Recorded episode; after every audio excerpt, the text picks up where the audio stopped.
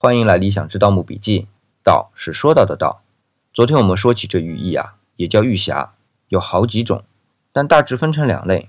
一类大家比较熟知了，比如说金缕玉衣，其实还有银丝穿的和铜丝穿的，那都是金属丝。另外一种呢比较特别，叫做丝缕玉衣。昨天我们也提到过。那我们就先说说这丝缕玉衣啊。那到目前呢，能看到的最完整的，也是唯一一件丝缕玉衣呢。